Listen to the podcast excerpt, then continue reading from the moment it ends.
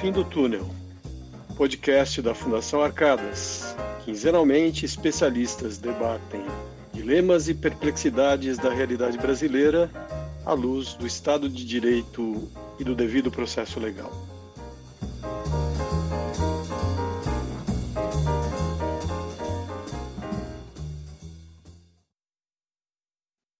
Muito bem-vindos a uma nova edição do podcast Jus no Fim do Túnel, patrocinado pela Fundação Arcadas, nossa fundação de apoio à Faculdade de Direito do Largo de São Francisco, e também um podcast dirigido a toda a comunidade jurídica. Tenho a honra aqui hoje de estar apresentando sozinho pela primeira vez esse podcast, não é?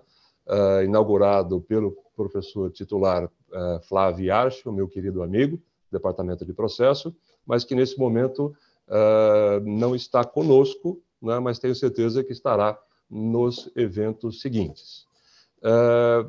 O podcast da Fundação Arcadas, como todos conhecem, traz para a audiência dos nossos ouvintes grandes personalidades do mundo jurídico e de outras áreas acadêmicas também, né, para debater temas inquietantes, temas que despertam a atenção e devem estar, né, na preocupação, no modo de pensar hoje de todos os nossos ouvintes. Esses temas que nós vamos abordar hoje estão exatamente nessa linha do nosso podcast. Eu sou o professor Marcelo Bonizzi, do Departamento de Processo da Faculdade de Direito da USP, e atualmente sou o procurador-geral da Universidade de São Paulo, um cargo que muito me honra, que eu venho ocupando aqui nos últimos meses. Estarão conosco hoje, nesse bate-papo do nosso podcast, não é, a professora Maria Arminda do Nascimento Arruda. Ela é graduada em Ciências Sociais pela USP, mestre e doutora em livre-docência em Sociologia e professora titular de Sociologia da Faculdade de Filosofia, Letras e Ciências Humanas da USP desde 2005. Atualmente, nossa querida vice-reitora da Universidade de São Paulo, um cargo de extrema responsabilidade que ela vem desempenhando com enorme habilidade, não é? E é para nós aqui uma grande referência, né, na administração. Muito prazer em tê-la aqui, professora Maria Arminda, é um grande prazer. Já lhe passo a palavra, né? Antes peço licença para apresentar a professora Ana Elisa Liberatore Bechara, que é professora titular do Departamento de Direito Penal da Faculdade de Direito do Largo de São Francisco, advogada, grande atuação na área, uma das grandes referências do nosso direito penal brasileiro, não é? Que também aqui muito nos honra com a sua presença, a sua disponibilidade. É um grande prazer recebê-la aqui, professora. Ambas as nossas convidadas possuem missões dentro da Universidade de São Paulo bastante difíceis. Não obstante serem prazerosas, evidentemente, não é?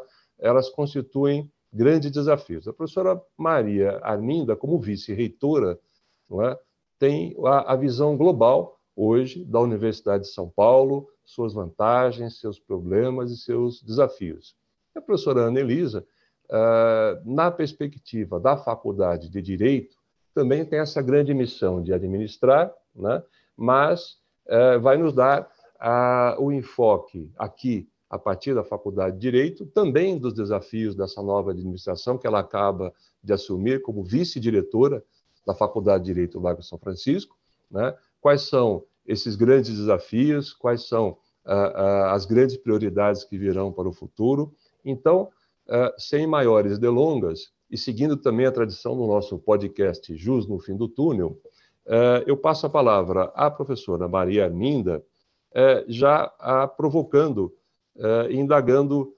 Professora Maria Arminda, quais são os desafios da nova gestão da reitoria da Universidade de São Paulo?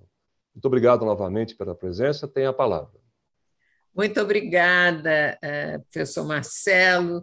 Eu quero agradecer muito esse convite, cumprimentá-lo, cumprimentar a Ana Elisa, ao Marcelo Soares também, e dizer que essa é uma pergunta ao mesmo tempo desafiadora e, ao mesmo tempo, de grande responsabilidade.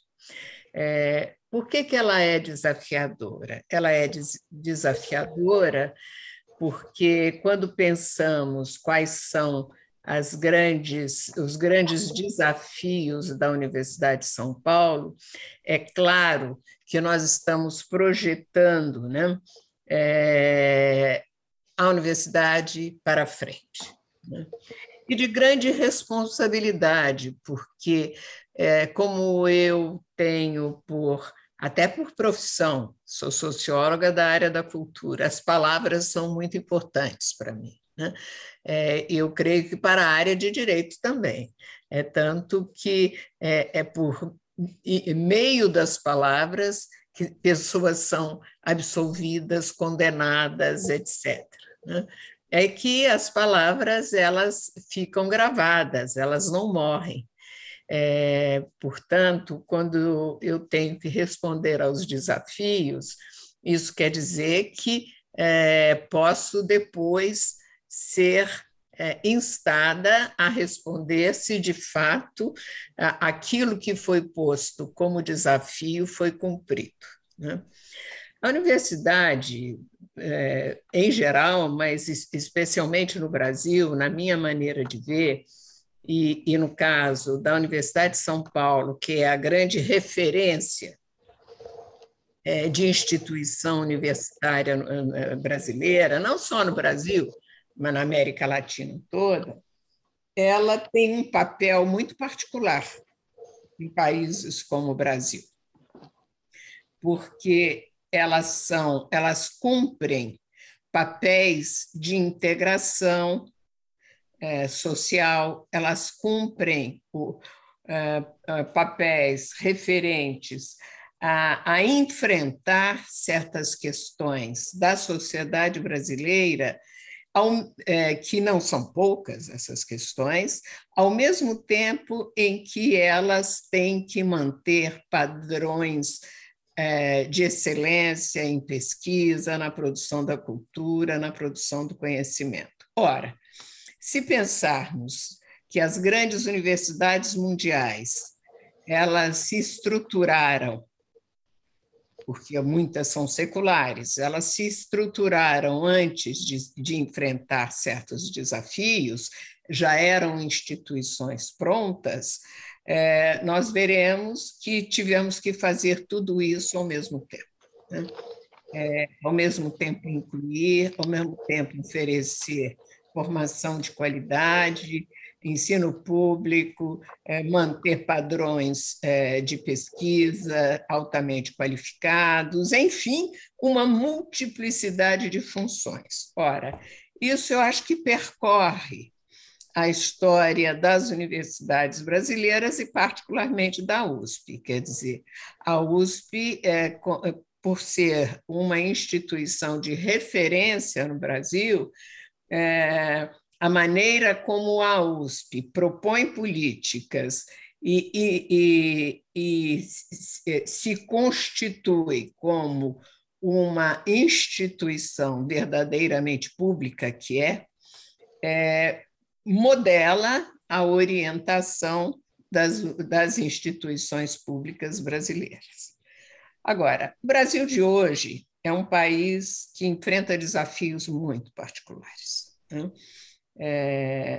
Insegurança política, insegurança nas instituições em relação à permanência das nossas instituições democráticas, um grande problema social que está expresso no fosso entre aqueles muito ricos e aqueles pobres. Isso foi agravado pela pandemia e muito, mas já estava presente na cena social brasileira.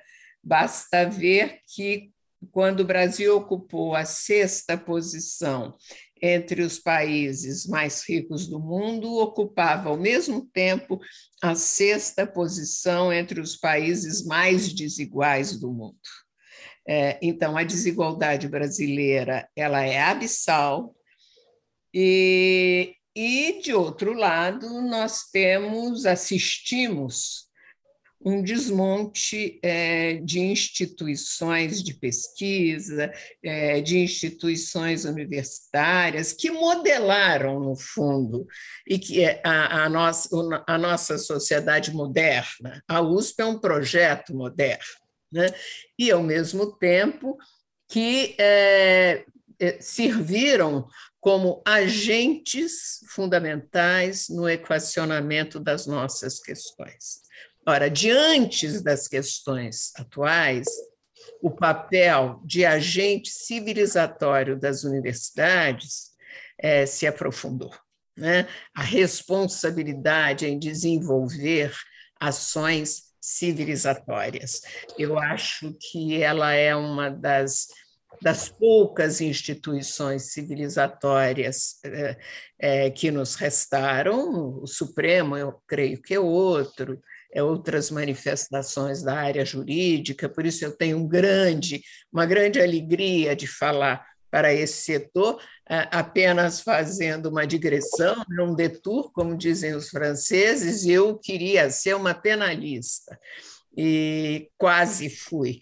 Na última hora desisti, porque a minha geração era muito politizada, e aí a gente confundia sociologia com socialismo, né? E a sociologia, dependendo da perspectiva, é uma disciplina da ordem também, né?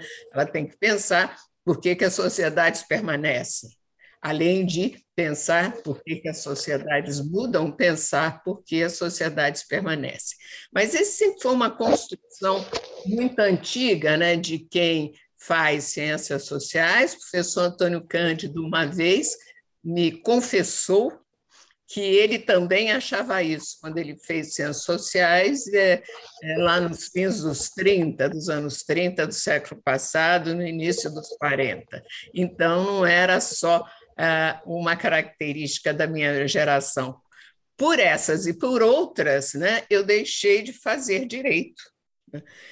E o que hoje eu falo com uma certa melancolia, não porque eu não gosto de ser socióloga, até gosto, mas eu acho que eu não me daria muito mal se eu tivesse feito direito, não, e teria talvez a possibilidade de ter uma vida um pouco mais tranquila, né, do que essa profissão terrível que é pensar o tempo todo os problemas da vida social, né? Então, feita a digressão, eu diria, a USP tem um desafio que é maior ainda do que aqueles que ela enfrentou. É que ela é a instituição de vanguarda no Brasil, é uma das instituições e que tem que cumprir um papel civilizatório. O que significa isso? Ao mesmo tempo, preservar aquilo que define o nosso ethos, a formação das novas gerações, a formação cidadã, a formação qualificada, o desempenho de pesquisas que hoje somos acicatados todo o tempo para termos padrões internacionais, e olha que a USP atingiu isso, né? Ela está entre aquelas instituições cuja produção científica e cultural é das mais citadas no mundo, né, e respeitada, e fazer políticas inclusivas. Por que políticas inclusivas? Porque esse é o que eu estou chamando de papel civilizatório. Naturalmente, nós sempre fizemos, porque oferecemos formação de ensino da melhor maneira que pudemos, e as circunstâncias nem sempre foram favoráveis. Haja vista quando olhamos gerações anteriores que pessoas foram caçadas, pessoas foram afastadas, e ainda assim a universidade resistiu. A nossa resistência hoje é uma resistência que se expressa também em construir políticas de inclusão que abranja, e que são políticas afirmativas, que abranja cada vez um número maior de pessoas para terem acesso à universidade. As pesquisas revelam que a educação é um instrumento poderosíssimo de ruptura de desigualdades. De outro lado, preservar o seu caráter público, portanto, ser uma instituição não só pública, mas republicana. Por que republicana? Voltada aos valores coletivos. E manter alto padrão de pesquisa. E manter um desenvolvimento cada vez mais visível na cena internacional. Vou dar um único exemplo, poderia dar vários, e nós estamos fazendo isso. Acabamos de construir no Conselho Universitário, de aprovar a pró-reitoria de inclusão e pertencimento, com vários programas voltados para esse sentido republicano, não só público, mas republicano da universidade. Né? Eu vou dar o exemplo da desigualdade de gênero. Aqui eu estou diante da professora Ana Elisa, eu própria, eu sou de outra geração em relação a dela, eu própria, como mulher, sei que os padrões de desigualdade na universidade, quando eu coordenei escritórios para mulheres, fiz pesquisas para ver isso, eles são duradouros. A desigualdade de gênero na USP não muda há mais de 10 anos, o padrão é o mesmo. Não obstante, nós tenhamos um número maior de mulheres na pós-graduação no nível do doutorado do que de homens. No entanto, nós somos 39% das docentes, e isso não mudou. Nós somos só 30% chega ao fim da carreira, portanto, a titulatura, e só 27% chega a cargos de gestão. E gestão é muito variado, pode ser chefias, coordenadorias, etc. Não é necessariamente diretora, vice-diretora, pró-reitora, sequer vice-reitora. Né? Então, isso quer dizer que a dinâmica contemporânea das sociedades contemporâneas é uma dinâmica também inclusiva. Então, é como se nós tivéssemos duas forças que se enfrentam hoje. O feminicídio é uma das expressões das formas mais abjetas e regressivas da relação com as mulheres. De outro lado, nós convive com isso, as formas de proteção, a área jurídica teve uma importância enorme disso, e, ao mesmo tempo, convive com isso a afirmação de direitos. Né? Vejam, isso quer dizer esses dois universos extremados. Só num campo eu poderia pensar outros, vários outros. Por exemplo, a precarização do trabalho diante dessa riqueza pornográfica brasileira. Né? Tem uma certa pornografia nesses ricos que não olham para o país no qual estão inseridos. Eu poderia dar vários exemplos, mas isso quer dizer, para terminar, que a universidade, como um agente republicano, público e republicano e civilizatório, enfrenta desafios suplementares que ultrapassam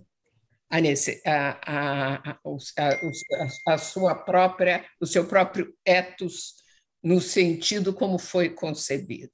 Formação qualificada das novas gerações, precisamos continuar fazendo, produção científica, cultural, artística de alta qualidade.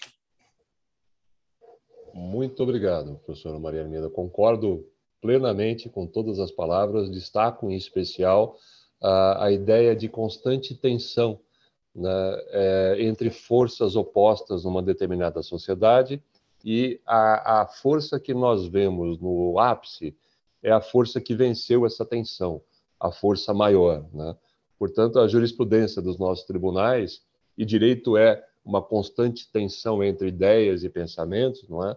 A jurisprudência dos nossos tribunais espelha nada mais, nada menos do que a força vencedora. E quando se municia, né? Não é isso? Quando se municia forças que levam a resultados justos, como, por exemplo, a equivalência de gênero, o fortalecimento da luta contra a agressão, né? Isso é um trabalho assim, altamente louvável, dignificante e atemporal, né? Lembro aí de tantos outros que nos antecederam no passado, grandes nomes, não é? Que com certeza fazem coro agora a essas suas palavras, muito, muito belíssimas, muito bem colocadas. Muito obrigado. Passo, sem maiores formalidades também, à professora Ana Elisa, repetindo a provocação que fiz à professora Maria Arminda, não é? Professora Ana Elisa, quais são os desafios da nossa gestão, dessa nova gestão, né, da Faculdade de Direito do Largo de São Francisco? Queria, em primeiro lugar, saudar a todas as pessoas que estão nos ouvindo e dizer, professor Marcelo Bonizzi, da minha alegria de retornar ao podcast Jus no Fim do Túnel, da Fundação Arcadas, e em especial a alegria de estar hoje aqui discutindo esse tema tão relevante que é relacionado à gestão acadêmica, né? E queria dizer também, né, antes de responder a sua pergunta, e já agradecendo e muito pelo convite, né, que me foi feito pelo meu colega de Faculdade de Direito e amigo, professor Marcelo Bonizzi, nosso procurador-geral da Universidade, eu queria também dizer do meu orgulho e da minha honra de estar hoje aqui ladeando a professora Maria Arminda, a nossa quase penalista, né, e a nossa vice-reitora, e eu já falei e falo sempre para ela, de público e pessoalmente, do grande exemplo, do grande modelo que ela é para mim na Universidade de São Paulo. Portanto, que honra estar aqui, professora Maria Arminda, e poder ouvi-la e discutir esse tema tão, tão relevante, né, consigo. E respondendo essa primeira pergunta, né, sobre os desafios da gestão e da nova gestão, agora indo para um universo menor, né, a professora Maria Arminda falou da Universidade de São Paulo como um todo, eu vou falar da Faculdade de Direito da Universidade de São Paulo. É interessante notar que a gente veio, na verdade, contextualizar a gestão, né? A gente vem de uma gestão anterior que foi muito produtiva, muito positiva, porque teve muitas iniciativas, né, as quais a gente tem que dar continuidade, né? Então tem vários projetos que são projetos anteriores a nós, né, tal como a reforma do prédio histórico ou a construção da nova biblioteca, né, esses são projetos muito importantes. E, de outro lado, contextualizando, a gente vem também de um cenário muito complicado, externo, né, que é o cenário de pandemia, né, que traz efeitos importantes, mas também traz aprendizados importantes, e, portanto, desafios importantes, né? E ainda, finalmente, contextualizando, né, o nosso cenário de desafios, a gente tem que começar a pensar, especificamente quando a gente fala da Faculdade de Direito, a gente tem que começar a pensar nos 200 anos, né, da fundação dos cursos jurídicos no Brasil, portanto, os 200 anos de aniversário da nossa Faculdade de Direito, né, que se avizinham agora em 2027, né? Por que esse contexto é importante? Porque nos provoca uma reflexão sobre o próprio papel da Faculdade de Direito para o ensino jurídico e para o próprio desenvolvimento do direito no Brasil, né? Então, esse é o contexto a partir do qual a gente tem que pensar aí nos desafios que a gente tem, né? E quando a gente fala desse contexto, né, de fato, em primeiro lugar, a gente vê que o modelo tradicional de ensino jurídico, né, que prevaleceu até o fim do século XX, hoje já não consegue fornecer respostas aí adequadas à nossa sociedade, né, à sociedade contemporânea. E alguns sinais dessas dificuldades, né, em relação a esse modelo tradicional, né, podem ser mencionados como, por exemplo, um descompasso que é frequentemente apontado entre aquilo que é ministrado em sala de aula e a realidade prática, né? Outro sinal aí, talvez, do desgaste de um modelo tradicional de ensino ou conservador de ensino são as altíssimas taxas de reprovação nos exames de ordem dos advogados do Brasil, que a gente vê em geral, né? Não estou falando do ensino jurídico em geral. E essa discussão, né, de passagem de século, do século XX para o século XXI, e, portanto, da necessidade de superação de um ensino jurídico mais conservador, mais tradicional, numa linha crítica, hoje assume ainda novos contornos, né? Essa discussão assume talvez novas dificuldades em razão de vários fatores, né? Um deles é o número aí vertiginoso de cursos de direito no Brasil. A semana passada nós conversávamos aqui, o professor Celso Campilongo, nosso diretor, né, e eu, sobre o número que nós temos hoje de faculdades de direito no Brasil, e, salvo engano, são 1916 faculdades de direito no Brasil. É um número enorme, né? Isso traz uma questão importante. De outro lado, a gente vive aqui um processo, eu diria, vertiginoso aqui de evolução do próprio quadro institucional e normativo, né, do nosso Estado.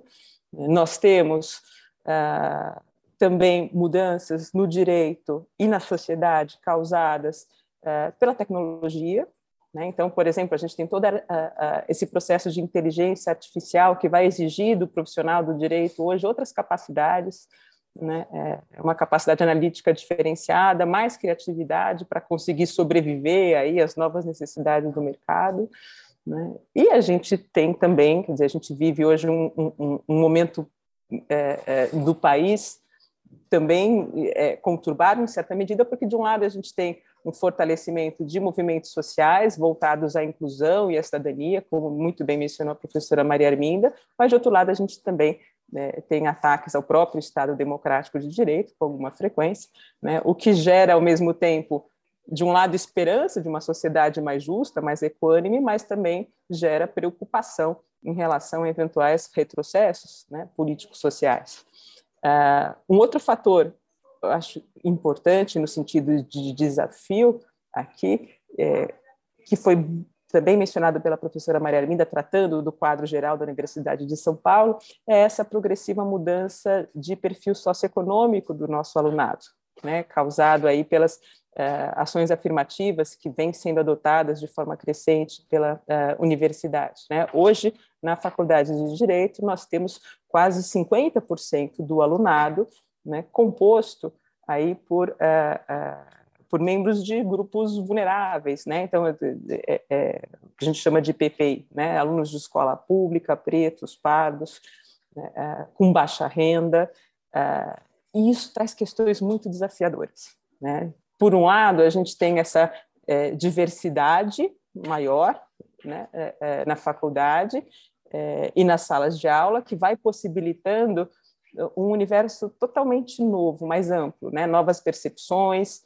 novas agendas, novos debates e novas capacidades nos alunos, né? Isso é muito positivo. Mas, de outro lado, em contrapartida, essa mudança de perfil socioeconômico traz desafios muito importantes relacionados à formulação de políticas de permanência, né? De acolhimento e permanência, porque não basta incluir no sentido de permitir o ingresso, é necessário propiciar uma permanência adequada desses alunos. Isso, em linhas gerais, depois a gente pode aprofundar um pouco mais essa questão, mas isso traz aí grandes desafios. A própria pandemia, a gente ainda, né, vive dentro desse contexto de pandemia, impôs desafios específicos à gestão, né, relacionados, né, antes a um distanciamento físico, não é, que agora vai aí sendo suavizado, mas que implicou a necessidade de aprendizado de novas tecnologias, né, de ensino. Isso implicou um aumento da própria demanda da sociedade em relação à faculdade de direito, né, para trazer soluções, para trazer respostas, enfim, a novos problemas concretos vindos da pandemia, né. Isso gerou uma série de questões importantes em alunos, em docentes e em servidores técnico-administrativos relacionados à saúde mental, né, e às dificuldades materiais de toda a espécie, né. E, paradoxalmente, quer dizer, todo esse quadro aí, trazido pela pandemia também nos apresentou formas de, talvez, de aceleração de processos evolutivos. Né? Por exemplo, né, quando a gente fala de capacitação pedagógica dos docentes, né, o corpo docente se viu obrigado aí, e está se vendo, né, obrigado de forma crescente a, eu não digo melhorar, mas a adaptar a sua metodologia de ensino a essa nova realidade. Nós tivemos e temos um crescimento da interdisciplinaridade, né? E esse também, depois a gente pode aprofundar, é um grande desafio hoje para a Faculdade de Direito. E nós tivemos também um aprendizado, eu diria, muito positivo, professora Maria Arminda, em relação à humanização e acolhimento no relacionamento acadêmico, né? A universidade em geral e a Faculdade de Direito sentiu muito isso de perto, né? Passou a reconhecer mais expressamente questões éticas, socioeconômicas e de saúde mental que antes eram, eu diria, invisibilizadas. Né? Então, surgem daí novas preocupações, né? Porque os problemas passam a ser conhecidos, a ser visíveis, né, em relação a essas questões, e acho que isso é muito positivo, mas isso traz uma agenda totalmente nova. Né? Então, de todos esses fatores que eu expus, né, a gente chega resumidamente, quer dizer, a um grande desafio, né, que é mais do que nunca, né, o direito, o ensino do direito não pode mais ser apartado da realidade. Né? A gente tem que ser capaz de articular novos saberes, né, advindos dessas transformações econômicas, sociais e políticas, mas sem desprezar a riqueza também das ideias e perspectivas do conhecimento científico. Então, a gente tem que ter esse processo de comunicação incentivado, né, aprofundado, mas sem perder a sensibilidade social de maneira nenhuma. Né? E é claro que quando a gente fala da Faculdade de Direito, né, da Universidade de São Paulo, ela tem uma condição peculiar no cenário brasileiro. Né? O nosso curso teve, desde o início, a sua vocação ligada à necessidade de formação de quadros políticos, né, para o Estado brasileiro que nascia. Né? Portanto, a Faculdade de Direito, desde o seu início, se preocupou com problemas concretos do país. Né? E isso é muito interessante, isso marca a história da faculdade, isso caracteriza politicamente a faculdade. É claro que, né, já se passaram quase 200 anos, eu falei da multiplicação de cursos jurídicos no Brasil, mas nada disso altera a posição de referência que as Arcadas têm, que o Largo de São Francisco tem, né, no sentido político. Mas talvez a passagem do tempo nos exija, como um grande desafio aqui, uma reflexão sobre a nossa missão atual. Né? Então, claro que a Faculdade de Direito deve continuar a exercer aqui o seu papel político no cenário brasileiro, né, quer dizer, impulsionando discussões, se posicionando no debate público, né, sobre questões importantes, mas também a Faculdade de Direito precisa repensar de forma constante o conteúdo da formação que ela promove. Né? E sob essa perspectiva, como muito bem disse a professora Maria Arminda, né, é importante destacar que, embora a Faculdade de Direito tenha precedido a própria Universidade de São Paulo, né? Hoje, a identidade da Faculdade de Direito é dada pela integração com a universidade, que é uma das mais importantes universidades de pesquisa, né, da América Latina e do mundo. Né? Portanto, dentro do que a gente chama, né, de tripé universitário, ou seja, né, quer dizer, ensino, pesquisa e extensão, a gente tem que ter um ensino jurídico intimamente relacionado às nossas atividades de pesquisa e às nossas atividades de extensão aqui na faculdade. Né? Portanto, todo o ensino jurídico, toda a atividade docente, nesse sentido de ensino, tem que se alimentar dessas outras atividades para conseguir promover uma formação humanista, né? Uma formação que cultive uma atitude crítica e investigativa como elemento central. Né? Então, é essa a grande missão da universidade. Portanto, nesse contexto, eu diria que um dos principais desafios, né, para o nosso ensino do direito, é hoje envolver as nossas alunas e os nossos alunos não só num aprendizado técnico, mas muito mais, e de forma central, na reflexão sobre os problemas sociais, né, proporcionando um instrumental teórico e analítico para o desenvolvimento de um raciocínio jurídico apurado, mas também que envolva sensibilidade, né, que envolva reflexão. Né? E aí a gente vai precisar promover mudanças na própria metodologia de ensino, né, no sentido de articular esse, esse ensino com as pesquisas institucionais, com as atividades de extensão, né, que normalmente, né, que são aí, a gente tem hoje mais de 80 grupos de extensão, por exemplo, né, todos eles majoritariamente dirigidos a temas socialmente muito caros, né? Então, acho que,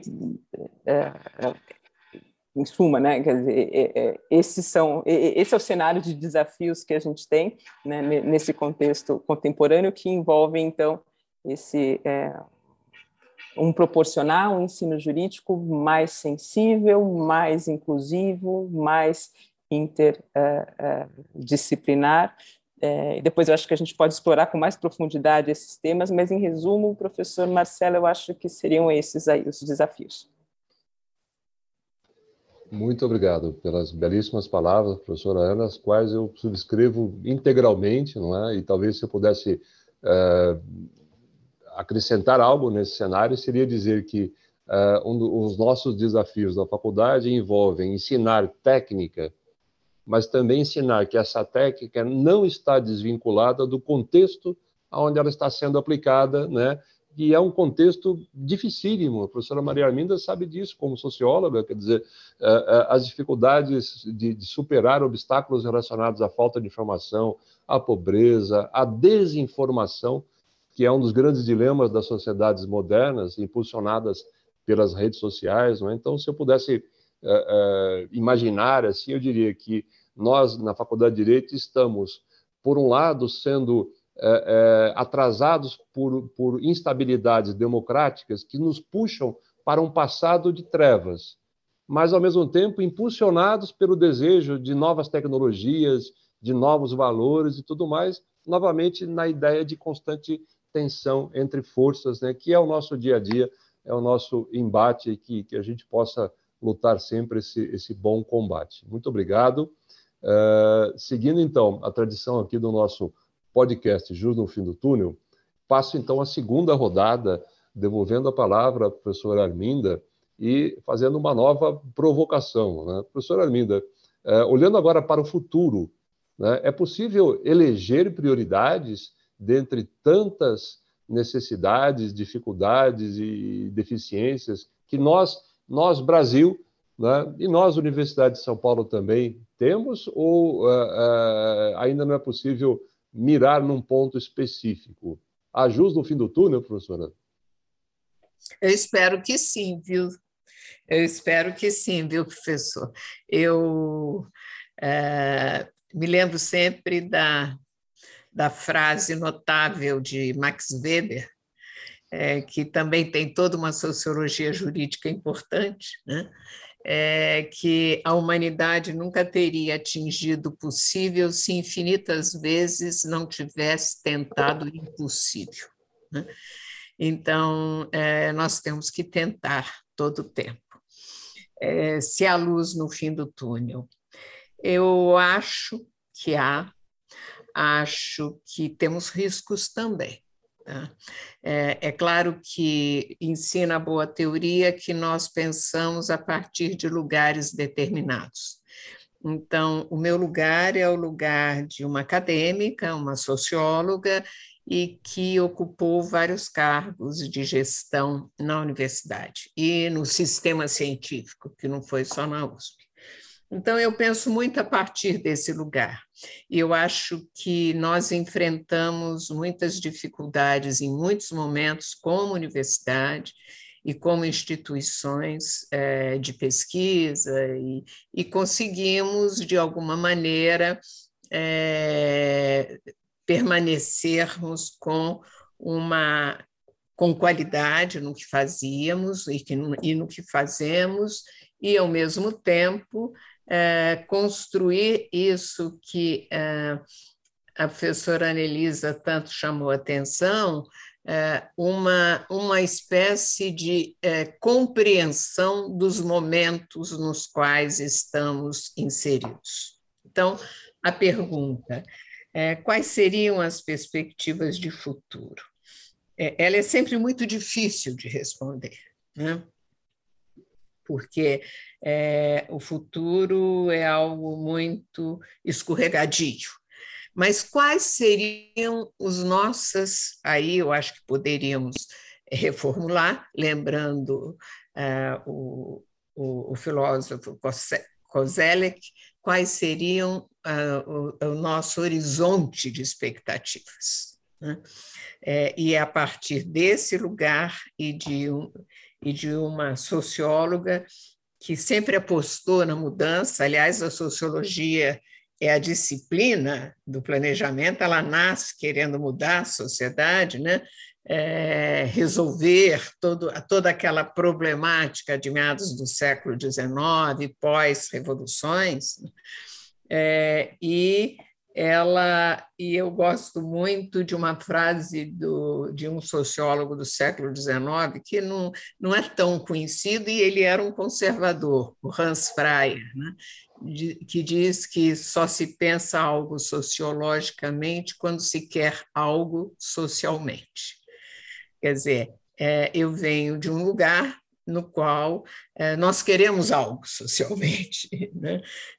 E a universidade é o lugar no qual eu imagino que seja possível realizar mudanças muito significativas neste contexto de profundas mudanças nos quais estamos inseridos. Se toda época é época de mudança, algumas são mais de mudança, porque o ritmo das mudanças se acelera muito, e aí esses períodos são períodos muito mais desafiadores.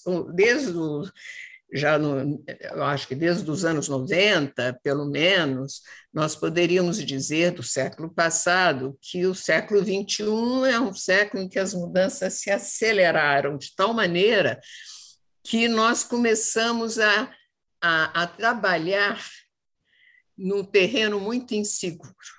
O século XXI ele apareceu sob o signo da crise, apenas para dar alguns exemplos, né?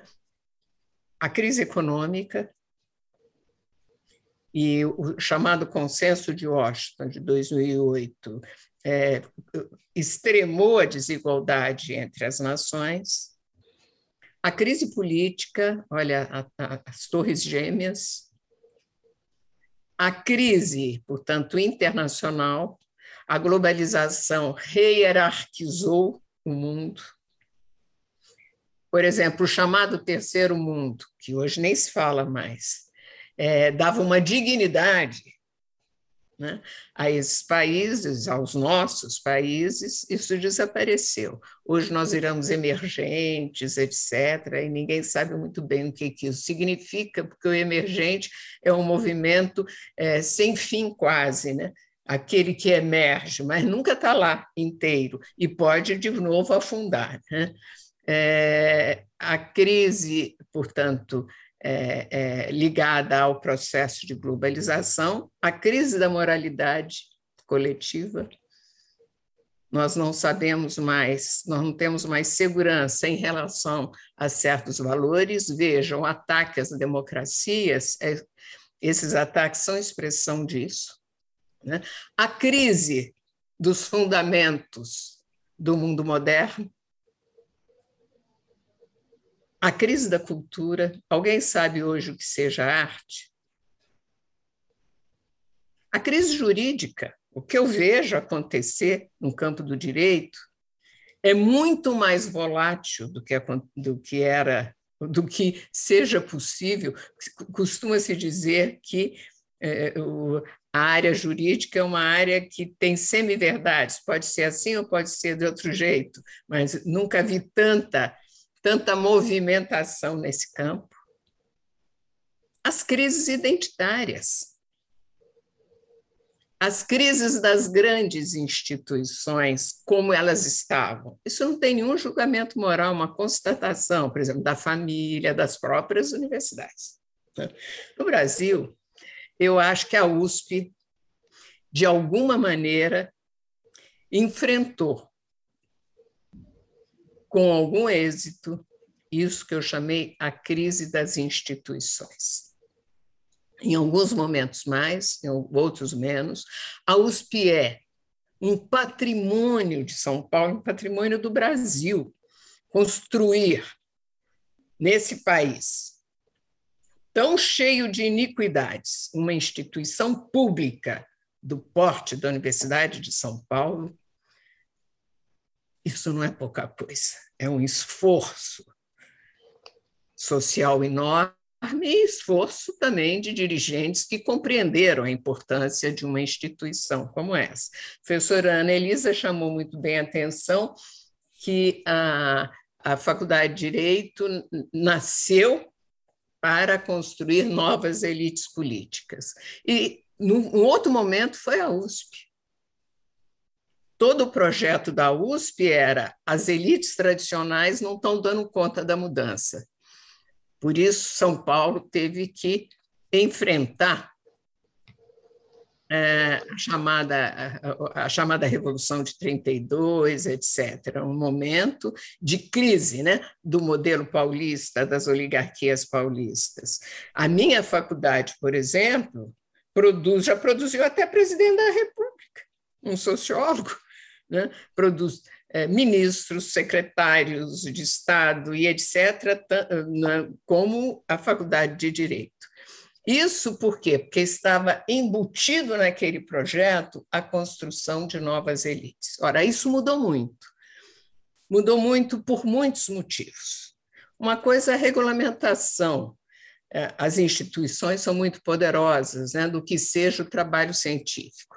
E isso é sempre para o bem e para o mal. O sistema de pós-graduação regulamentado, ampliou muito, né, a qualificação dos acadêmicos brasileiros. No entanto, construiu certos formatos também do que seja a pesquisa. Você tem prazos, você tem que fazer uma pesquisa em tal tempo, etc. Não dá para escrever O Mediterrâneo na época de Filipe II, esse livro notável do grande historiador Fernand Braudel, que é um dos fundadores da minha faculdade na área de História, que levou anos. Você tem que fazer uma tese muito bem feita, bem comportada, num tempo determinado. De outro lado, ficou complicado as grandes interpretações desse país. É a crise do pensamento brasileiro. Eu dou um curso que chama Formação do Pensamento Brasileiro, um curso optativo na graduação, e eu discuto essas questões. Quais são as grandes interpretações hoje que se sustentam no Brasil? Isso impactou a universidade. É claro que a grande produção vem da universidade, não há mais lugar para aquela produção ensaística que acontecia fora da universidade. Também a universidade não estava estruturada nesse país. Estou pensando em Gilberto Freyre, Sérgio Buarque de Holanda, Caio Prado Júnior e tantos outros. Nem estou falando dos autores do século XIX, Burcose. Mas a mudança social foi de tal ordem que fica difícil fazer grandes interpretações. E onde ela está? Por exemplo, nas redes sociais. A professora Ana Elisa chamou atenção para que nós temos que mudar, e isso é um dos desafios, professor Marcelo, mudar a nossa graduação. Ela não pode ter mais esse formato. Isso está no nosso horizonte de expectativas. E construir um novo regramento para a compreensão do que seja inovação. Isso é uma proposta dessa gestão. Até bem pouco tempo, inovação era desenvolvimento tecnológico. A tecnologia é importante, claro, mas a inovação ela é muito mais ampla do que isso. Tanto que a noção de novo e de inovação aparece no século XIX na crítica de arte. Quer dizer, a formulação do novo, do que seja o novo, como Hegel formulou na passagem do século XVIII e século XIX, ela é muito recente na nossa cultura. Então, a inovação ela tem que ter uma noção muito mais abrangente para dar conta dessa confluência de áreas sem as quais nós não conseguimos perceber, ou pelo menos equacionar corretamente, se não corretamente, talvez a palavra não seja adequada, mas equacionar de maneira mais adequada o ritmo dessa transformação e o número de atores que hoje nós temos que conviver. Vou dar um exemplo muito claro. Nós temos a implosão da esfera pública, a internet fez isso. Não sabemos mais o que é o universo da esfera pública, que era um dos pilares na construção do mundo moderno. O livro do Habermas, Mudança Estrutural na Esfera Pública, já apontava isso. Implodiu a esfera pública. A chamada pós-verdade. Isso impacta as universidades. Impacta a imprensa séria, impacta todas as estruturas de informação.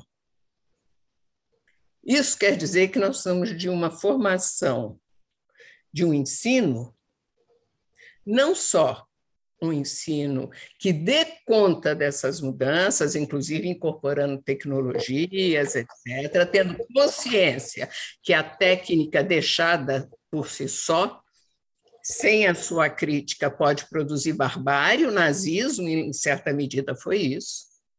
A tecnologia sem a sua crítica, e a universidade alemã não deu conta disso, até alguns aderiram.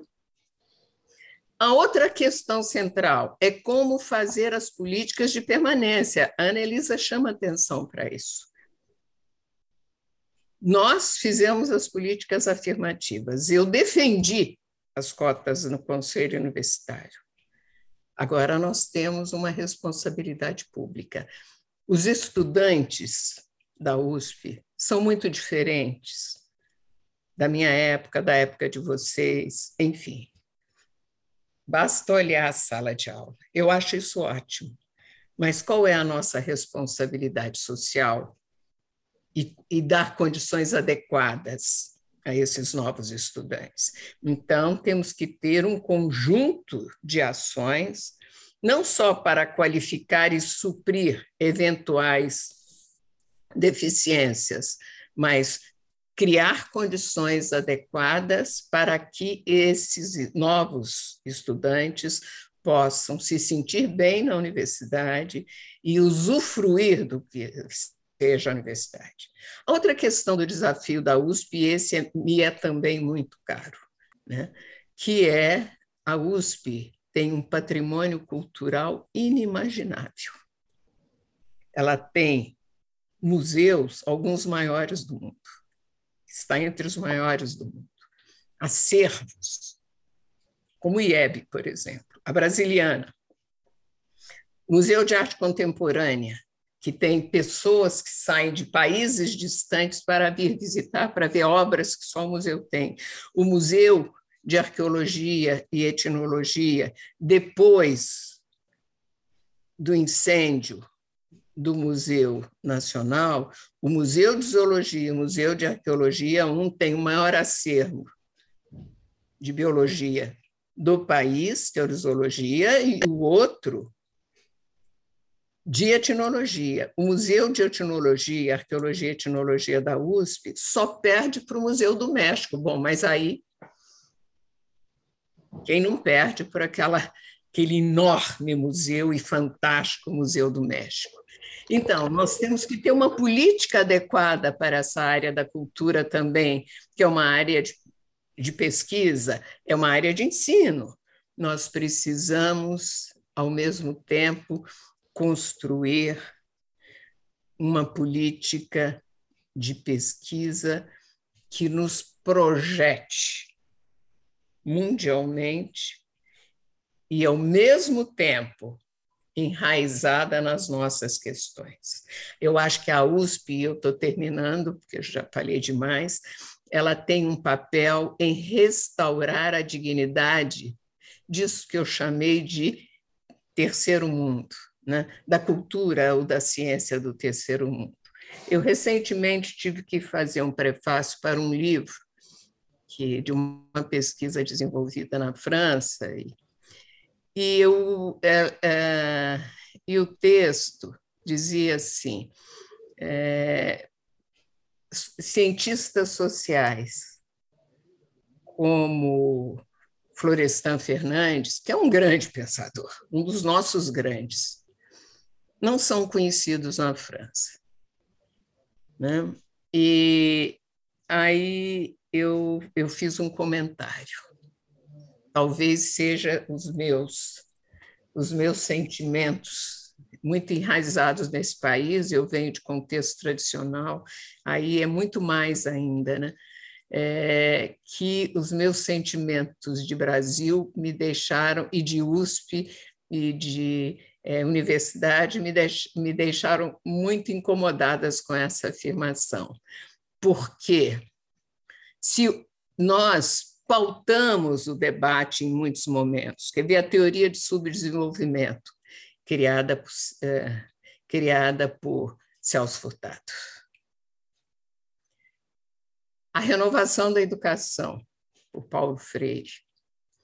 Toda uma compreensão de relação racial, que nós estamos discutindo, certamente, que tinha muito de edulcoração, mas num contexto que se pôs como a necessidade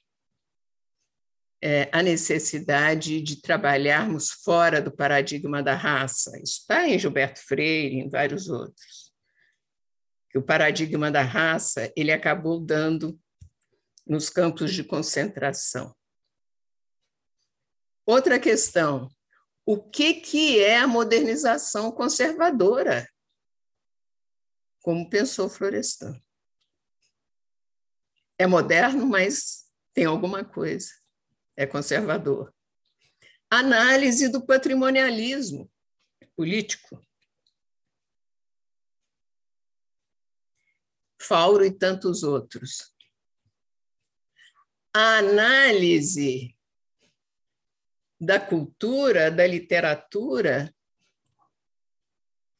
como, ao mesmo tempo, uma expressão local, mas universalmente enraizada, como revela Antônio Cândido em Formação da Literatura Brasileira, os pianos, quase todos. Né?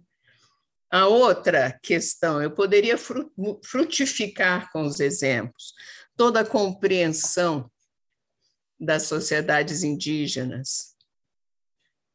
Não é à toa que Claude Lévi-Strauss se tornou etnólogo no Brasil. E a USP teve coragem de não renovar o contrato dele. Por isso que ele voltou.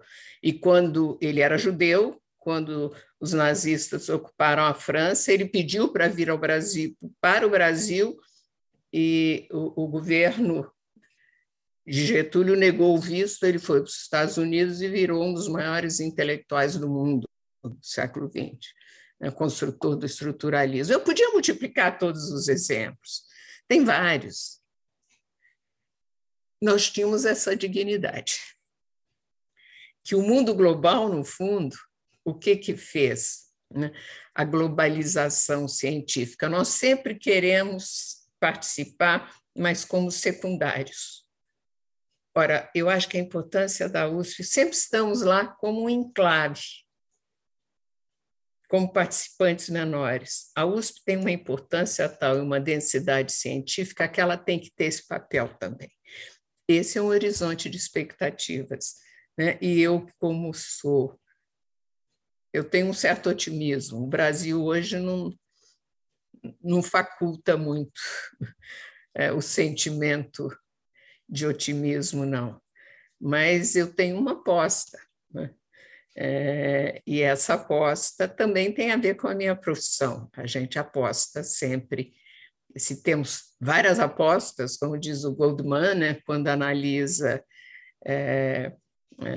o Marx, né, e o seu livro notável sobre Pascal e Racine, no Le Dieu Caché, ele afirma, bom, Pascal apostou em Deus e o Marx apostou na história.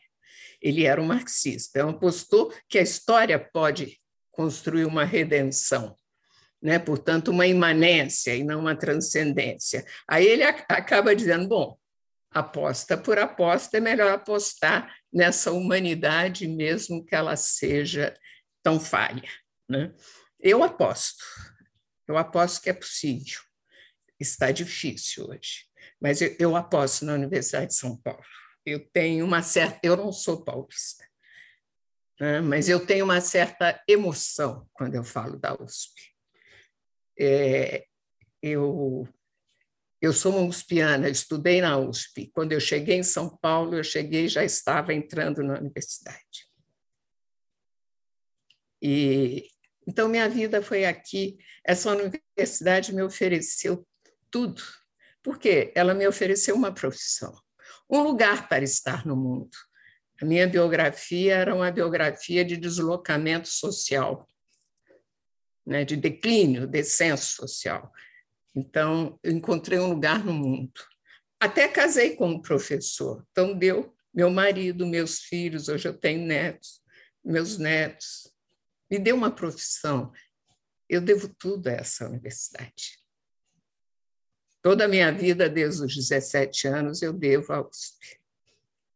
E uma maneira de ver o mundo, que não era a maneira que eu estava acostumada, que eu trouxe da minha casa. No entanto, preservei muito da minha casa. Uma visão ética do mundo, uma necessidade de moralidade pública que vem do passado político da minha família. Então, eu aposto na USP. Muitíssimo obrigado, professora Maria Arminda. Emocionantes palavras, encorajadoras palavras. Queremos, tenho certeza, todos nós apostar com a senhora num futuro ainda melhor. Graças a pessoas como a senhora, como a professora Ana Elisa, que nós podemos sonhar, né, nesse futuro e enxergar, com certeza, uma luz no fim do túnel. A pandemia me permitiu ler livros fora da área do direito, graças ao tempo livre que tivemos, e um deles foi o da Modernidade Líquida, de Zygmunt Bauman. Que me explicou barbaramente, né, essa diluição de valores, de centros de poder, né, e os fluxos de poder, que agora não estão mais concentrados no Estado, mas são efêmeros, né, viajam por instâncias e caminhos que nós não imaginamos. Isso, para nós, no direito, gera uma instabilidade que, como a senhora mesmo disse agora há pouco, tudo depende, né? Talvez, se nós fôssemos juristas, não é, professora Ana, dos anos 40, as nossas respostas seriam binárias. Pode ou não pode, vale ou não vale, né? Constitucional ou é inconstitucional. E hoje a nossa resposta, ela cada vez mais precisa estar conectada a uma realidade sociológica, às circunstâncias do caso, para dizer que essa regra aqui vale, mas em circunstâncias diferentes ela não vale mais. O direito sempre foi acudido por grandes dúvidas e questionamentos, mas talvez nunca tenha vivido uma fase de instabilidade, né, como essa pela qual nós passamos hoje, que é nada mais, nada menos que um reflexo do mundo contemporâneo, com a sua crise de valores e tudo mais, lembrando que Bauman questiona até mesmo o conceito de crise, né, nesse contexto. Sem maiores formalidades também, me confesso um pouco emocionado pelas palavras, passo esse desafio também para a minha querida amiga professora Ana Elisa Bechara. Temos luz no fim do túnel na perspectiva do direito da nossa faculdade, professora? Professor Marcelo, antes de responder a sua pergunta, eu só queria retomar as minhas palavras iniciais, quando eu dizia da alegria de estar aqui, né, dialogando, para reafirmar minha felicidade de estar ouvindo hoje a professora Maria Arminda, que não só respondeu a sua pergunta, mas nos deu uma aula, né? E mais do que isso, professora Maria Arminda, a senhora nos inspira, né? Como é importante, e eu digo isso também muito emocionada que estou, porque todos nós somos a Universidade de São Paulo, e que importante que é ouvir, né, de quem está dirigindo a universidade essas palavras de inspiração. porque eu acho que o nosso grande papel na universidade também é inspirar a sociedade, né? É inspirar o desenvolvimento social. Portanto, ouvir as suas palavras de inspiração é um oxigênio para todos nós, né? Que também fazemos parte da universidade, para que a gente possa exercer o nosso papel também de inspiradores. Então, assim, estou muito, muito feliz de ouvir as suas palavras. Mas indo agora para a segunda provocação do professor Bonizzi, né, se há luz no fim do túnel, eu também sou uma otimista, viu, professora Maria Arminda? Eu sempre acho que há luz no fim do túnel, mas é claro que há muito trabalho, né, para isso, né, e há muita preocupação para isso. O professor Bonizzi falava sobre as prioridades nesse sentido, né? Quer dizer, prioridades no sentido de gestão, né? E há que se estabelecer prioridades mesmo, de uma forma objetiva, enfim, para que a gente consiga dirigir um programa de gestão justamente para a luz, né? Para desenvolver cada vez mais a nossa universidade. E aí, se a gente for falar nessa luz no fim do túnel e nas prioridades que têm que ser eleitas para isso, a gente pode começar da menos complexa para ir para a mais complexa. Talvez a menos complexa, no sentido das prioridades, seja uma prioridade de gestão no sentido de infraestrutura, né? Menos complexo porque isso envolve questões mais materiais, talvez, né? Nós temos essa como uma prioridade de gestão, né? No sentido de sempre remodelação, reforma da estrutura física, né? O que não é uma tarefa fácil, porque a gente precisa pensar em 3 fatores fundamentais aqui, né? Que é, de um lado, a gente tem a preservação, né, do patrimônio histórico, porque a gente está falando, né, de um prédio que faz parte da história do Brasil, e, portanto, né, é tombado, tem que ser respeitado no seu valor histórico, isso tem que ser levado em conta, mas a gente está falando, por outro lado, também da necessidade do atendimento de uma nova realidade, inclusive em sentido tecnológico, né? Aliás, quer dizer, que se a gente falar nessa prioridade no sentido de infraestrutura, claro que faz parte dessa prioridade apresentar, né, ao nosso alunado, ao corpo docente, e ao corpo de funcionários técnico-administrativos, também ferramentas tecnológicas que estejam nos mesmos níveis das ferramentas que a gente encontra na realidade, né? Por exemplo, quando a gente fala do alunado, quer dizer, eles têm que encontrar aqui o mesmo nível, né, de tecnologia daquelas usadas nos tribunais, nos escritórios, enfim, porque a gente tem que preparar, né, o nosso alunado para essas demandas práticas da realidade social. Então, essa é uma primeira prioridade, eu diria menos complexa de todas elas, que é no sentido de infraestrutura, no sentido material, mas aí a gente passa para outras prioridades, eu diria mais candentes, mais difíceis. Uma delas é esse salto qualitativo no ensino, na pesquisa e na extensão, né? Então, quando a gente fala nesse salto qualitativo, a gente está pensando em iniciativas de incentivo à maior interdisciplinaridade, né?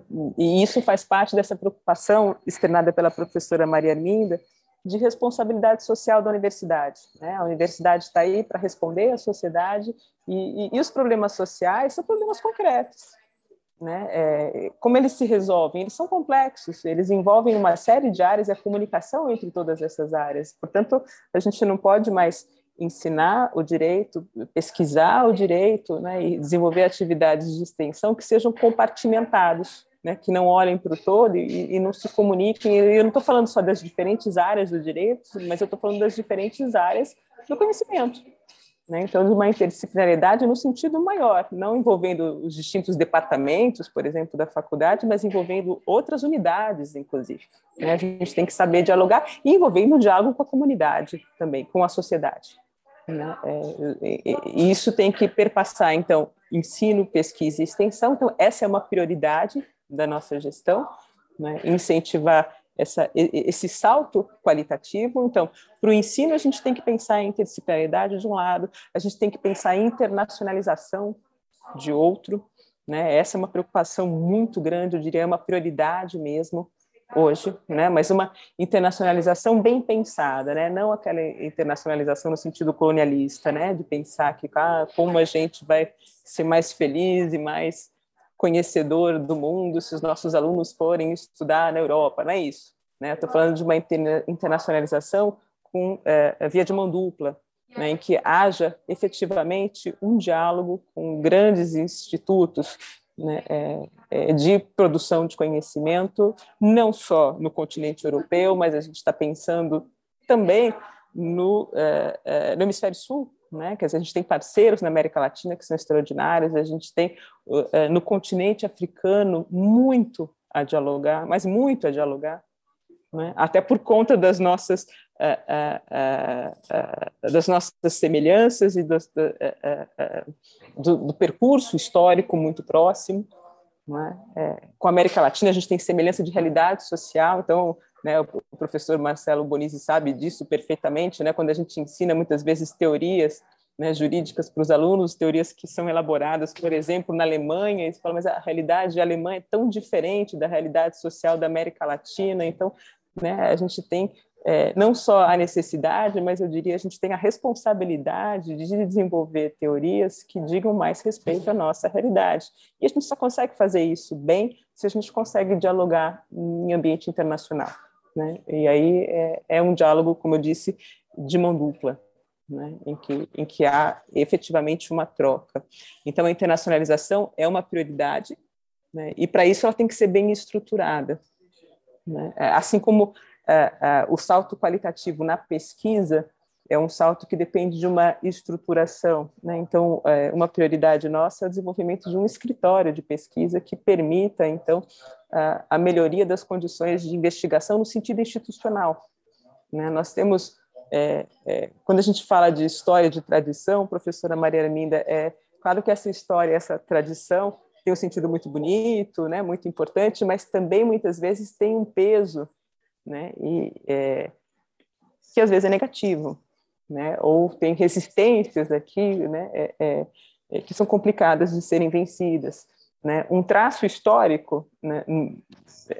No direito em geral é a pesquisa muito personalizada, muito individualizada, né? Personificada. A gente tem a figura do catedrático, do dono do tema, e a gente não pode mais pensar assim, né? Se a gente quer pesquisas que sejam responsivas, que efetivamente dialoguem com a sociedade, a gente tem que pensar em pesquisas muito mais institucionalizadas, né? E isso depende de uma estruturação, de um maior diálogo, né? Da promoção de uma articulação dentro da Faculdade de Direito e da Faculdade de Direito com a universidade, né? Portanto, eu acho que outra prioridade aqui de gestão é justamente esse salto qualitativo também nas pesquisas, né? Para que elas efetivamente consigam responder as demandas sociais de uma forma mais responsiva, porque senão a gente fica com aquela, né, dogmática sem consequência, né? A gente fica, né, ficamos aqui os nefelibatas do direito, né? A gente fica pesquisando para nós mesmos sem muita noção do que está acontecendo no mundo, e isso não é mais possível, né? Esse não é o papel da Universidade de São Paulo, essa que tem que inspirar, né, a sociedade. Então, esse é um passo, eu acho que é um passo bastante importante, portanto, é uma prioridade de gestão, né? Outra prioridade de gestão, e isso foi muito pontuado, né, inclusive no nosso programa de gestão, foi a consolidação de políticas de inclusão e de gênero, né, como havia mencionado a professora Maria Arminda. Nós, na Faculdade de Direito, temos questões específicas e temos questões que, enfim, são muito próximas do que acontece na universidade em geral e no Brasil como um todo, né? Eu digo questões específicas porque, por exemplo, em matéria de gênero, né, nós temos embora metade do nosso alunado corresponda a mulheres, na graduação e na pós-graduação, isso não se reflete no corpo docente, né? Nós temos hoje, o corpo docente tem só 17% de mulheres, né,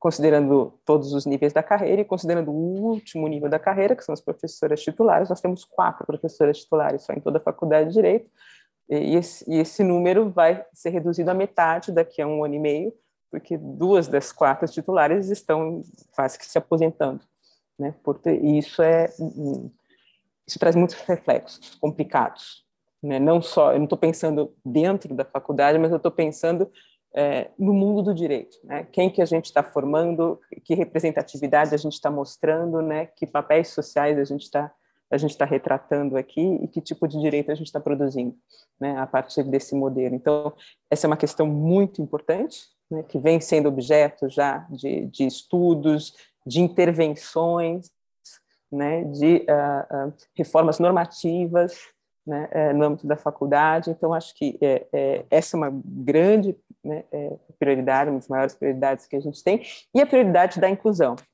Né? Inclusão não só no sentido de permitir o ingresso, como eu disse, mas de permitir uma boa permanência dos alunos. Nós temos já, né, na faculdade alguns projetos nesse sentido, e muito... financiados, eu diria, pelo próprio, o que a gente chama, professora Maria Arminda, de espírito franciscano. Né? Nós temos algo que também faz parte da tradição da faculdade, que é a coisa do aluno do Largo de São Francisco nunca é ex-aluno, para sempre ele vai ser aluno, então é um antigo aluno. Né? Tem esse espírito de corpo, né? O aluno aqui ganha uma casa que vai ser a sua casa para sempre, e isso leva a um sentimento de pertencimento que vai implicar uma preocupação com o auxílio geral da comunidade franciscana. Por conta disso, né, desta visão ou desse espírito franciscano, nós acabamos tendo alguns projetos que são interessantes, como, por exemplo, um projeto de permanência que chama Adote um Aluno, em que antigos alunos da faculdade doam pessoalmente valores, que podem ser mínimos. Tem antigo aluno que doa R$50 por mês, e tem antigo aluno que doa R$10.000 por mês. Né? E esses valores são destinados a bolsas de estudo, né, para estudantes, justamente esses estudantes cotistas, né, os estudantes que entram pelo sistema de inclusão, que são estudantes fantásticos, né, que têm um nível, né, de excelência igual ou melhor, às vezes, do que os nossos alunos não cotistas, que isso fique muito claro. Né? Eu acho importante a gente dizer isso sempre, repetir isso publicamente. Né? Política de inclusão não é um favor que a gente está fazendo para ninguém. Aliás, né, os maiores beneficiados dessa política, né, somos nós mesmos aqui dentro, né? Não são os incluídos, porque eles nos trazem, além de muita excelência, além de muita capacidade, eles nos trazem demandas e uma sensibilidade que a universidade não conseguia ter antes, né? Porque era composta por uma elite socioeconômica que não conseguia ver questões que hoje consegue ver, né? Portanto, não é favor nenhum, né, a essas pessoas tê-las aqui dentro, ao contrário, elas que estão nos beneficiando. Mas eu dizia, né, para essas pessoas com toda essa capacidade têm que poder subsistir durante o curso, não adianta permitir o ingresso se essa pessoa não tem como chegar até a universidade ou como se alimentar na universidade. Portanto, projetos como esse, né, como esse programa que eu falei, o Adote um Aluno, são fundamentais no sentido de permitir uma mínima subsistência. Mas isso não basta, professora Maria Arminda, né, essa mínima subsistência. Isso é o mínimo de dignidade, é a pessoa conseguir se deslocar e comer, mas não é isso que a gente quer para o nosso aluno. Isso é o mínimo, né? Isso é o mínimo do humano. Né? Mas a gente quer mais, porque a gente está falando de um nível de excelência, de alunos que têm uma capacidade de produção que é enorme, e de crítica que é enorme. Portanto, se a gente está pensando num projeto que está funcionando bem e que está se expandindo, então a ideia esse ano, né, a nossa perspectiva esse ano, por exemplo, é dobrar o número de bolsas, além de aumentar o valor da bolsa, né, de forma a atender toda a demanda que nos chega até esse momento, né, mas isso só não basta, né? A gente tem que pensar em um pouco mais, é dizer, não adianta promover uma subsistência mínima dessa aluna ou desse aluno, se pela excelência da universidade, né, e as opções que a universidade traz, a gente permite, em geral, ao nosso alunado, por exemplo, intercâmbios. Né? A Universidade de São Paulo é tão extraordinária, né, que tem convênio com mais de 400 instituições, né, em todo o planeta, né, e isso possibilita uma mobilidade de alunos que é extraordinária.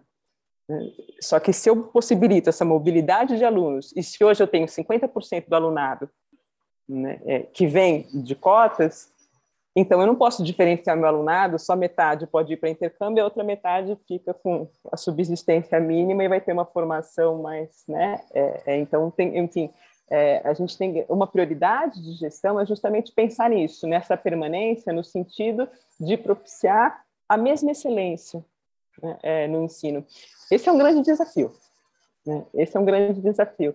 Também na pós-graduação, né? Porque se a gente conseguiu 50% do alunado já na graduação, né, nesse processo inclusivo, na pós-graduação a gente não tem esse número. Nós já temos um projeto piloto aqui na Faculdade de Direito, né, que promove a inclusão, né, é um projeto de ações afirmativas, mas a gente tem que, essa é uma prioridade, é aperfeiçoar esse projeto, permitindo não só mais ingresso desses alunos, né, pertencentes a grupos vulnerabilizados, mas permitindo também a permanência desses alunos e a mesma excelência, o atingimento da mesma excelência que os nossos outros alunos. Portanto, para desenvolver isso, né, uma das nossas prioridades já foi a criação de uma comissão de inclusão aqui na Faculdade de Direito, até para espelhar a recém-criada, né, Pró-Reitoria de Inclusão e Pertencimento, e por isso trabalhar junto com a universidade para promover essas ações. Né? Finalmente, o professor Marcelo, acho que tem três outras, né, prioridades. Uma se relaciona, e a gente não pode esquecer que a universidade não é feita só de alunos e docentes, né? Todo o alicerce da universidade é composto por servidores, né? Que às vezes podem não aparecer tanto publicamente, porque eles são administrativos, né? Eles trabalham na estrutura da universidade, mas eles são a alma da universidade, eles fazem a universidade funcionar, né? E eu tenho novas demandas no século XXI e eu tenho que capacitar esses servidores e possibilitar a eles condições de trabalho para que eles também desempenhem com a maior excelência possível o seu trabalho, né? Que é tão importante para toda a sociedade como o trabalho desenvolvido pelos docentes e pelos alunos que estão aí produzindo conhecimento, né? Então, essa também tem sido uma prioridade nossa, né? Esse olhar para os nossos servidores, até no sentido de gestão mesmo, né? De promover uma capacitação no sentido de gestão administrativa. Acho que dentro do que a professora Maria Arminda falou, no sentido de comunicação da universidade com a sociedade, uma prioridade, professora Maria Arminda, é melhorar nosso processo de comunicação da Faculdade de Direito. Né? Não é possível que a gente não se dê conta da nossa importância como referencial nas discussões políticas. Isso significa dizer que a gente não pode só divulgar aquilo que tem sido feito na faculdade, né? No sentido de, né? O professor Bonizzi vai participar semana que vem de um colóquio internacional, então a gente divulga para a sociedade que ele participou. Isso não basta. Eu acho que a gente tem um caráter indutor também de políticas, né? A universidade tem feito isso, né? A professora Maria Arminda não mencionou expressamente, mas é a sua gestão que faz isso. A gente tem um programa da universidade, que são os eixos temáticos justamente voltados, né, à comunicação com a sociedade, né, a fazer a universidade conversar com a sociedade para a solução de problemas concretos, né, apresentando propostas, apresentando, enfim, soluções, vias, né, para refletir questões sociais, e acho que a Faculdade de Direito tem que ter isso como prioridade também, né, esse aprimoramento nesse processo de comunicação com a sociedade. Então, isso também tem sido uma prioridade. E a última, professor Marcelo, e não pode deixar de ser diferente, né, uma das nossas prioridades também é a reflexão sobre o nosso entorno. Né? Nós temos uma situação muito peculiar aqui, nós estamos fora do campus, né? Nós estamos no centro de São Paulo, né? No coração de São Paulo, no centro histórico de São Paulo, que se viu muito afetado, né? No contexto atual. Isso não pode deixar de ser visto, né? Então, não adianta a gente, como Universidade de São Paulo, né, desenvolver algo de excelência aqui dentro, né, sem olhar pela janela, né, sem olhar para o que está acontecendo em volta e sem contribuir para esse entorno. Então, tem sido uma preocupação muito constante, a do professor Campilongo, né, esse diálogo, não é, com os diversos poderes, né, para pensar sobre o centro de São Paulo, sobre a situação social que está posta aqui, como é que a gente pode contribuir, e há várias frentes para isso. Né?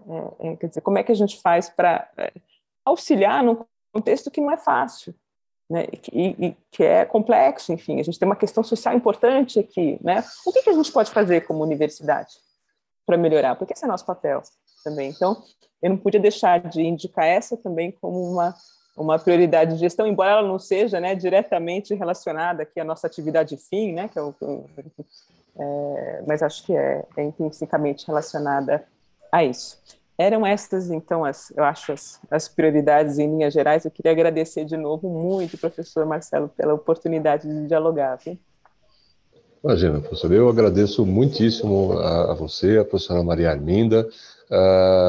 Eu acho que a luz no fim do túnel vem e é reforçada principalmente, né, de palavras como essas, de posturas como essas, pessoas brilhantes que a Universidade de São Paulo hoje tem a sorte de ter, né, como já teve também a sorte no passado, em inúmeras outras oportunidades, de ter a sua frente hoje, a sua gestão, né, e eu penso que juntos estaremos caminhando para um futuro cada vez melhor. Não posso deixar de lembrar o lema da nossa universidade, é ciência vence, né, e que nós todos aqui produzindo ciência, conectados à sociedade, a valores sociais, né, com certeza chegaremos a bons resultados para as nossas gerações, para as próximas gerações também. Gosto muito de uma frase em francês que é muito conhecida e diz assim, laissez notre production parler pour nous. Significa, não é assim? Vamos deixar a nossa produção falar por nós. Que os nossos atos, que as nossas pesquisas, que as nossas aulas sejam luzes no caminho, né, das novas gerações que vêm por aí.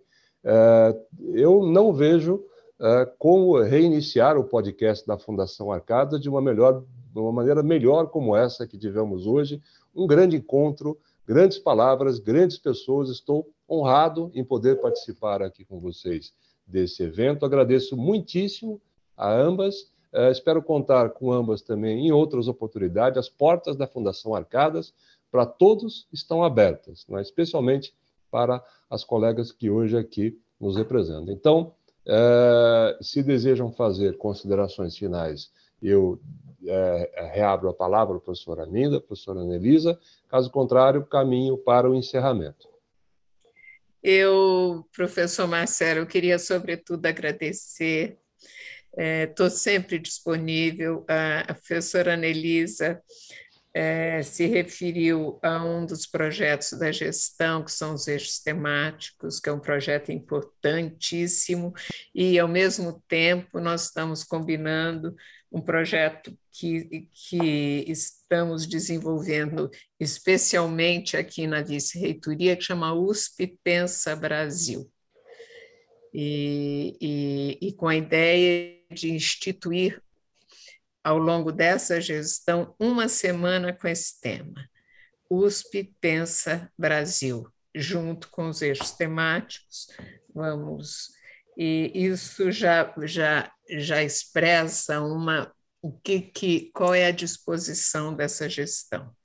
Mas eu não posso deixar de falar do meu prazer de estar hoje aqui com vocês. Foram momentos muito bons, né? E momentos que são sim de esperança, quer dizer, um diálogo como esse revela que nós temos mesmo uma luz no fim do túnel.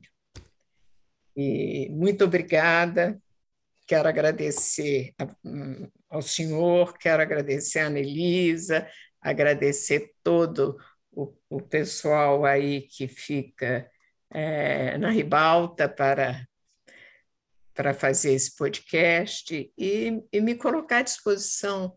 É a coisa que eu mais gosto de fazer, na verdade, ter uma conversa inteligente como essa que eu tive com o senhor e com a Ana Elisa, e isso é a verdadeira sociabilidade acadêmica, que é um dos projetos que eu trago para essa gestão. Nós temos que aprofundar a nossa sociabilidade acadêmica. Muito obrigada. Muito obrigado. Muito obrigado a ambos. Dou aqui por encerrado esse magnífico episódio da Fundação Arcadas, agradecendo a todos e desejando felicidades, sucessos e novos desafios pela frente. Muito obrigado a todos.